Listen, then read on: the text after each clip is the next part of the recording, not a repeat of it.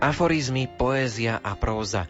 Taký je tvorivý arzenál spisovateľa a môjho menovca Ondreja Kalamára. S jeho tvorbou sa môžete stretnúť aj na sociálnej sieti. V najbližšej polhodinke zalistujeme v jeho tvorbe a nebude chýbať ani rozhovor so samotným autorom. V literárnej kaviarni vás vítajú hudobná dramaturgička Diana Rauchová, majster zvuku Marek Grimovci a redaktor Ondrej Rosík.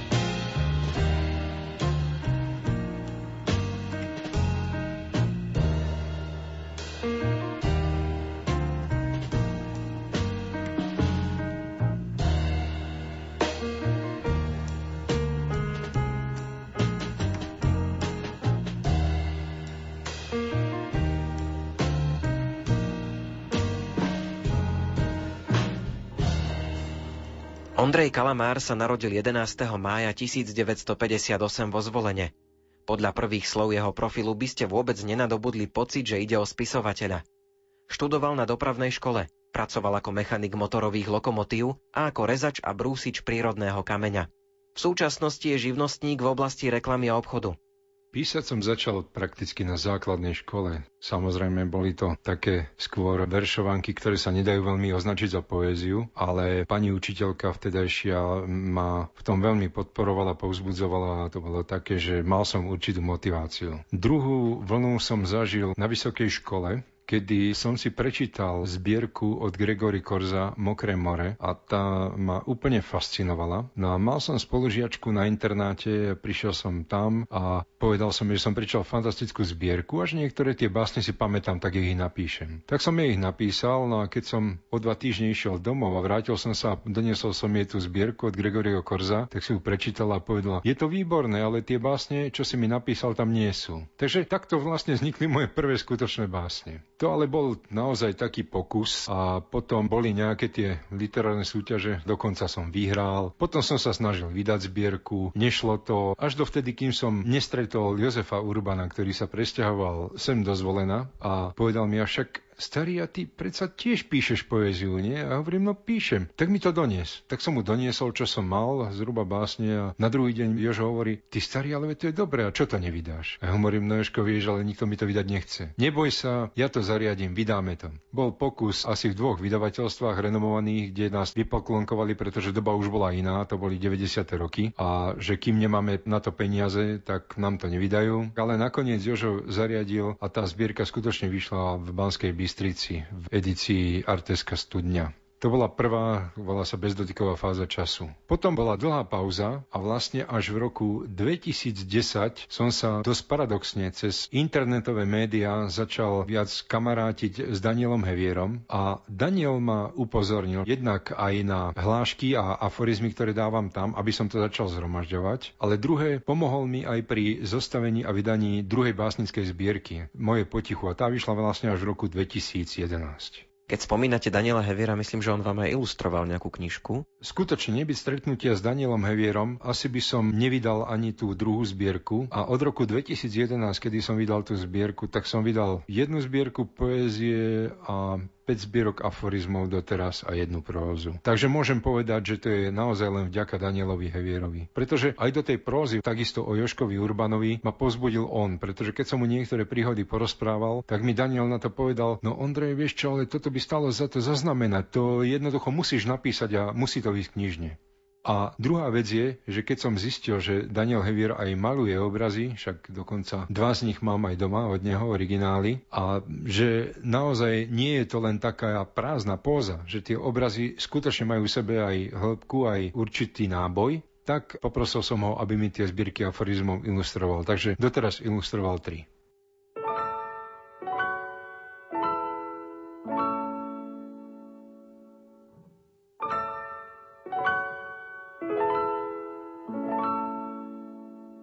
Nocte confessionem. Pane, ďakujem Ti, že som mohol žiť tak, ako som sám chcel, lebo som vedel, čo je sloboda, a to aj vtedy, keď som ju celkom nechcel. Pane, ďakujem Ti, že som mohol žiť tak, ako si chcel, lebo všetko je predsa Tvoja vôľa, aj to, čo chcem ja a čo nechcú iní. Pane, ďakujem Ti, že som mohol žiť tak, ako sme chceli, lebo iní by chceli, aby sme to chceli inak. Pane, ďakujem Ti za to, že si, lebo keby si nebol, nemal by som za to komu poďakovať.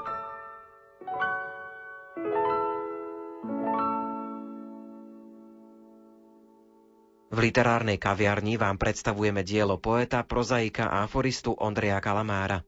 Hovorili ste o tom, že bolo ťažké vydávať zbierky básni v 90. rokoch. Aká je tá situácia v súčasnosti? Je záujem vydávať poéziu? Majú o to vydavateľstva záujem? Akým spôsobom to dokážete dnes vydať? V dnešných časoch je situácia ďaleko horšia, ako bola pred tými niekoľkými rokmi. Zasa, je to všetko o peniazoch. Pretože prvá otázka, ktorú vám každý vydavateľ položí, keď chcete vydať zbierku, či na to máte peniaze. Či už sponzorské alebo vlastné. Ak ich nemáte, tak máte problém, pretože skoro žiadne vydavateľstvo sa do vydania zbierky nepustí, pretože to je čisto stratová záležitosť. Potom zasa vzniká ten paradox toho, že mnohí tí, čo majú peniaze, tak si vydávajú zbierky na vlastné náklady. Tí, ktorí im to vydajú, im nechcú povedať, aké to je, pretože ak to chcú vydať, majú na tom nejaký zisk, tak to vydajú. A potom vychádzajú aj také, ktoré sa dajú nazvať vyslovene brakom, čo teda s poéziou ani veľa spoločného nemá. Aké je podľa vás miesto poézie v spoločnosti? Prečo je poézia dôležitá pre vás z vášho pohľadu? Poézia je kráľovnou literatúry, ale aj kráľovnou jazyka. Poézia nikdy nebola nejakou masovou záležitosťou. Poézia je záležitosťou intelektuálnej elity. A teda nielen intelektuálnej, ale aj emocionálnej. Pretože na vnímanie poézie naozaj treba mať, ako sa hovorí, otvorené nielen vnímanie, ale aj dušu. A len tá poézia, ktorá sa prihovára priamo duši, tá je skutočne dobrá. Spoločnosť, ktorá zabúda na svoju poéziu a na svojich poetov, respektíve národ, ktorý si neváži svoju poéziu a svojich poetov, tak mu určite hrozí zánik, pretože bez poézie nemôže existovať jazyk a postupne zaniká, čo žiaľ v súčasnosti na našom jazyku veľmi dobre vidíme, hlavne napríklad aj v médiách, čo sa týka televízie, jazyková úroveň a kultúra jazyka neskutočne klesá. Redaktori mnohí televízni už vlastne neovládajú správnu spisovnú slovenčinu. Nevedia skloňovať. Dokonca mnohí neovládajú ani len také základné veci, ako je vykanie. A to je už na zaplakanie. Radšej píšete rímovanú alebo nerímovanú poéziu? Nie je to ľahšie ani lepšie, ale ja som sa skôr našiel vo voľnom verši, teda v nerimovanej poézii. Ale ak niekto má taký dojem, že nerimovaná poézia znamená, že napíš hocičo a bude to báseň, to nie je pravda. Aj voľný verš má svoje určité pravidlá. Predsa len tam platí určitá zvukomalba a určitá rytmika ktorú je treba dodržať. A to je zasa niečo, čo buď človek v sebe má, alebo sa to učí len veľmi ťažko. Skúšam písať aj rimované veci, teda poviem pravdu, že k tomu som sa dostal neskôr a viac menej len preto, že som chcel ukázať, že dokážem aj to. A myslím, že aj tie moje rimované veci niektoré stoja možno aj za zamyslenie. V takom staršom rozhovore pred dvomi rokmi som sa dočítal, že v jednej básnickej zbierke máte aj texty piesní. Vtedy ste hovorili o tom, že možno to raz niekto niekedy zhudobní, tak podarilo sa? Jeden text už zhudobnil Juraj Hnilica, ktorý to spieva a volá sa to Láska je ako voda. Má ešte asi ďalších 5 alebo 6 textov, ktoré povedal, že časom zhudobní, že sa mu veľmi páčia. Je to o tom, že on má dozaj vlastných textov. Jeden text som ešte poskytol skupine Eleven Hills do Prešova, len nemám zatiaľ nejaký ohlas, či to spracovali, či to nahrali, takže uvidíme.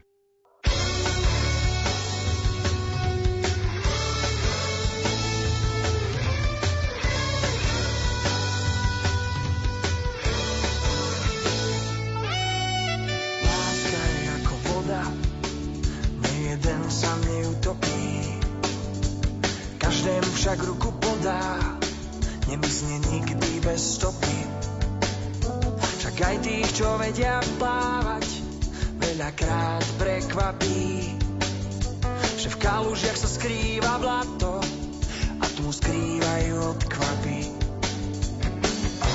Oh, oh.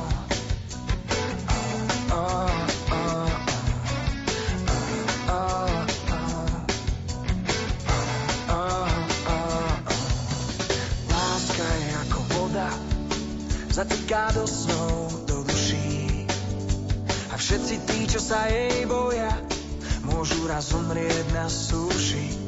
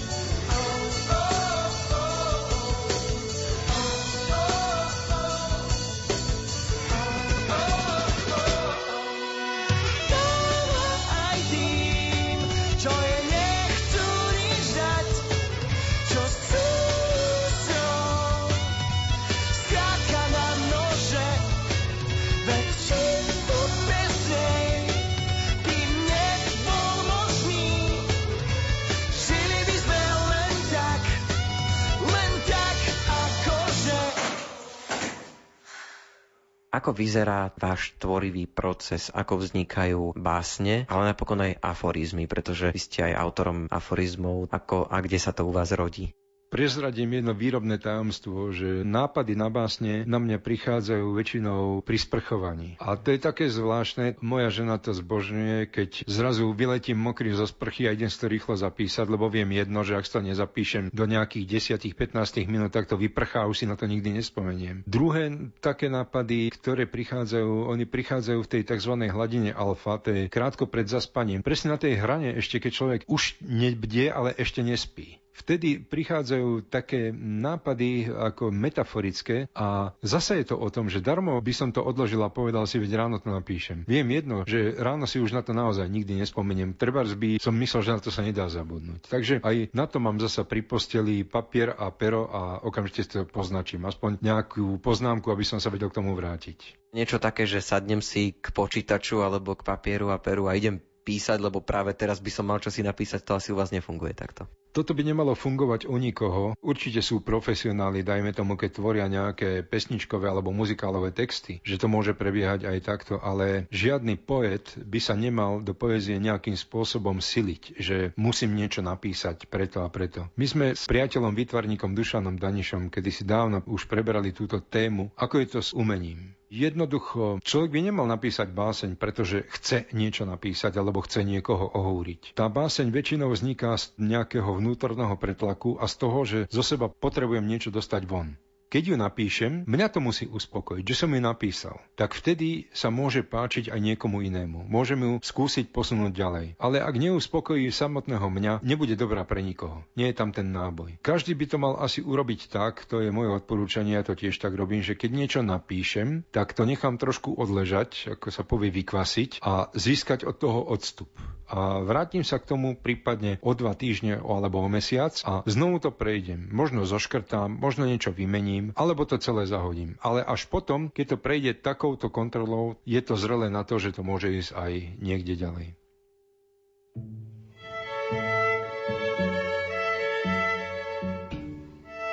Šálka kávy. Horká, napenená, horúca a nenecháš ma zaspať.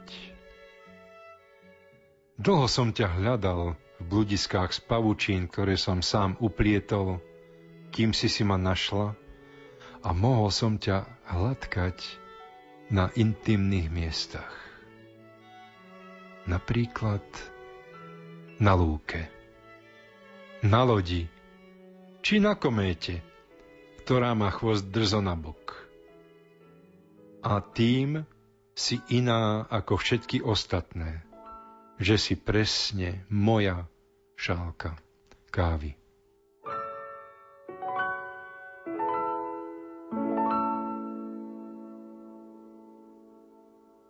V literárnej kaviarni vám predstavujeme dielo poeta, prozaika a aforistu Ondreja Kalamára.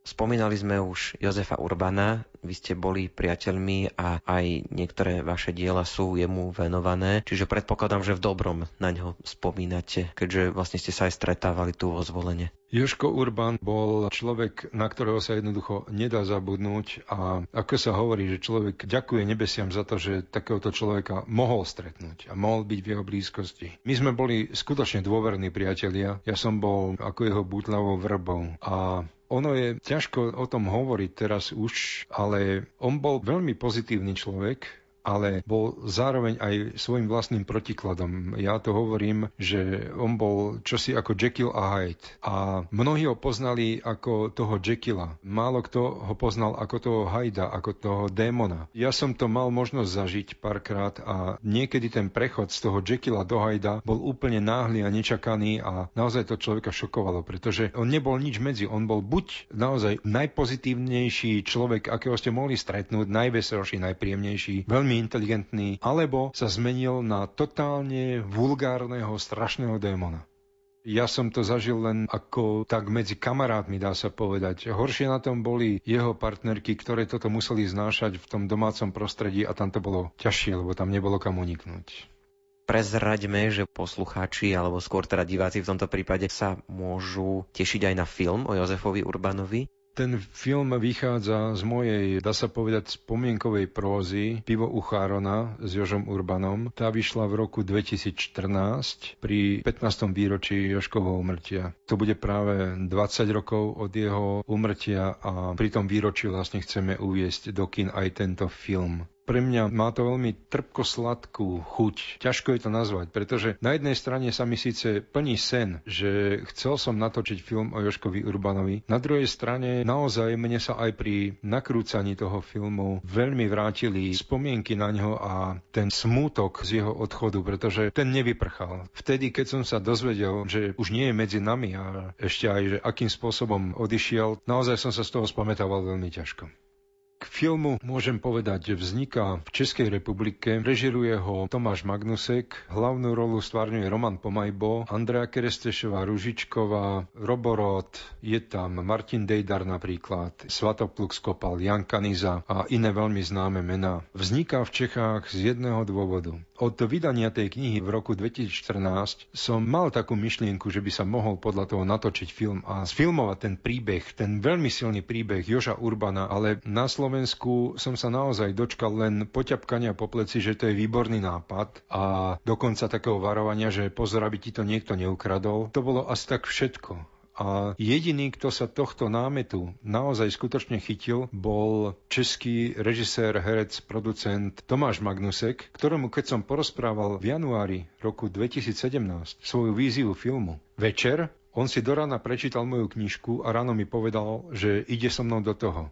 Vtedy som sám tomu ešte neveril. No a potom mi povedal druhú takú tú podstatnú vetu, zožeň peniaze. Pol roka som zháňal peniaze, mal som prísľuby na v podstate celú sumu, čo sme potrebovali na natočenie filmu. Lenže pravda je taká, že keď prišlo na lámanie chleba, tak ostalo len pri sľuboch a jediný, kto ten film reálne podporil, bol český básnik Alois Marhov, ktorého teda nazývam aj svojim bratom a on mňa, pretože sme si veľmi blízki, čo sa týka myslenia aj poézie. A Alois Marhov bol ochotný vložiť do toho filmu ako vklad svoje celoživotné úspory. Takže nakoniec sa to vyvinulo tak, že film o jednom z najlepších slovenských básnikov a asi najlepšom textárovi vzniká v Čechách, natáčal český režisér a vzniká vlastne ako československý projekt.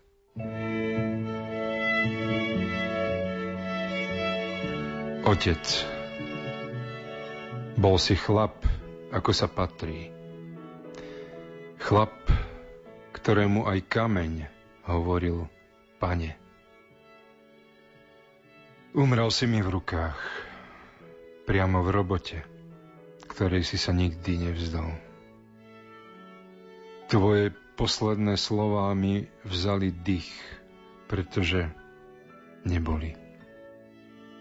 Tak ako tie moje, čo som ti ako si nestihol povedať, že Keby som sa mal narodiť ešte raz, chcel by som byť tvojim synom.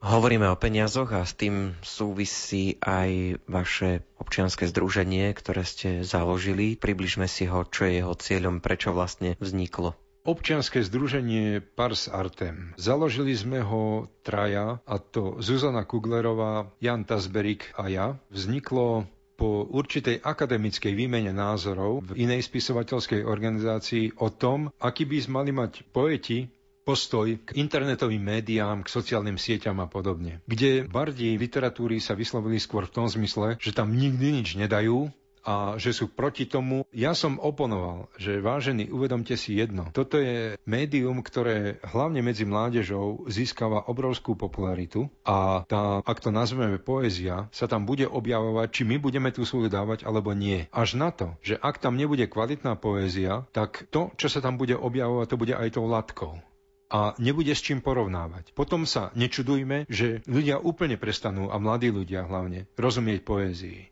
Ja som proste trval na tom, že práve, že my by sme mali trošku aj sa snažiť usmerniť, nie nejako dirigovať alebo čo, ale trošku usmerniť aj mladých autorov v týchto médiách. No a nakoniec sme založili vlastné občianske združenie, ktoré je hlavne zamerané na podporu teda autorov, ktorí tvoria a publikujú na internetových médiách, na sociálnych sieťach. Prvý rok sme fungovali bez akýchkoľvek príspevkov. Tento rok sa nám podarilo už vydať 5 kníh, z čoho sú 4 básnické zbierky. Myslím si, že to, čo sme urobili, malo obrovský zmysel. Ešte jedno naplnenie, ktoré sme našli v tomto občianskom združení, bolo v tom, že nás požiadali z východného Slovenska organizácie niektoré, ktoré sa snažia podporiť čítanie medzi romskou mládežou, že či by sme im vedeli dodať knihy.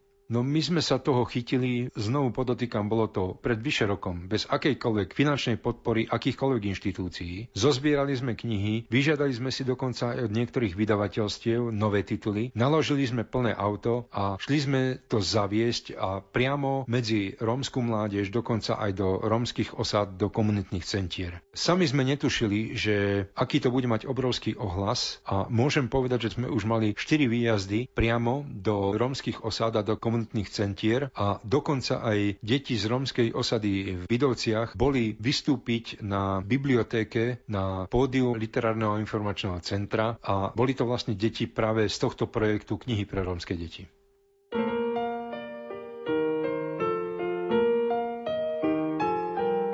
Načrime ešte do aforizmov Ondreja Kalamára. Interpretuje Adriana Ganžalová.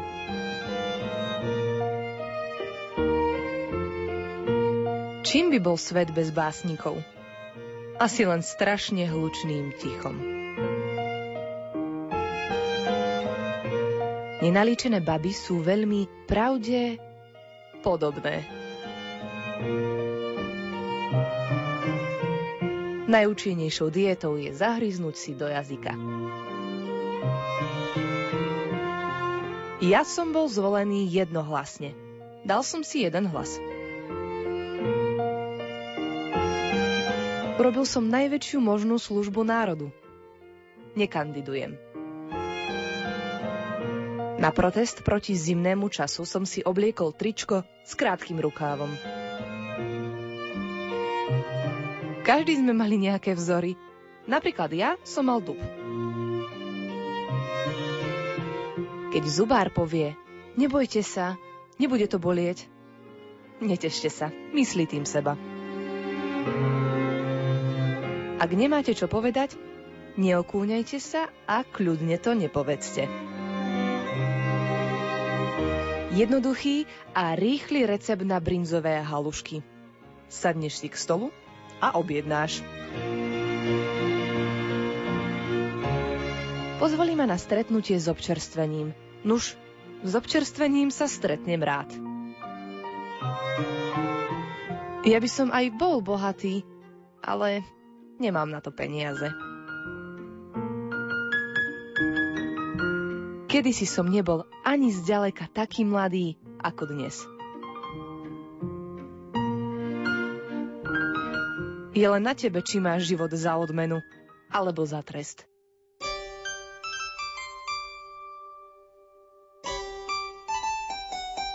V literárnej kaviarni sme vám predstavili tvorbu spisovateľa, rodáka zo Zvolena, Ondreja Kalamára. Za pozornosť vám ďakujú hudobná dramaturgička Diana Rauchová, majster zvuku Marek Rimóci a redaktor Ondrej Rosík. Do počutia.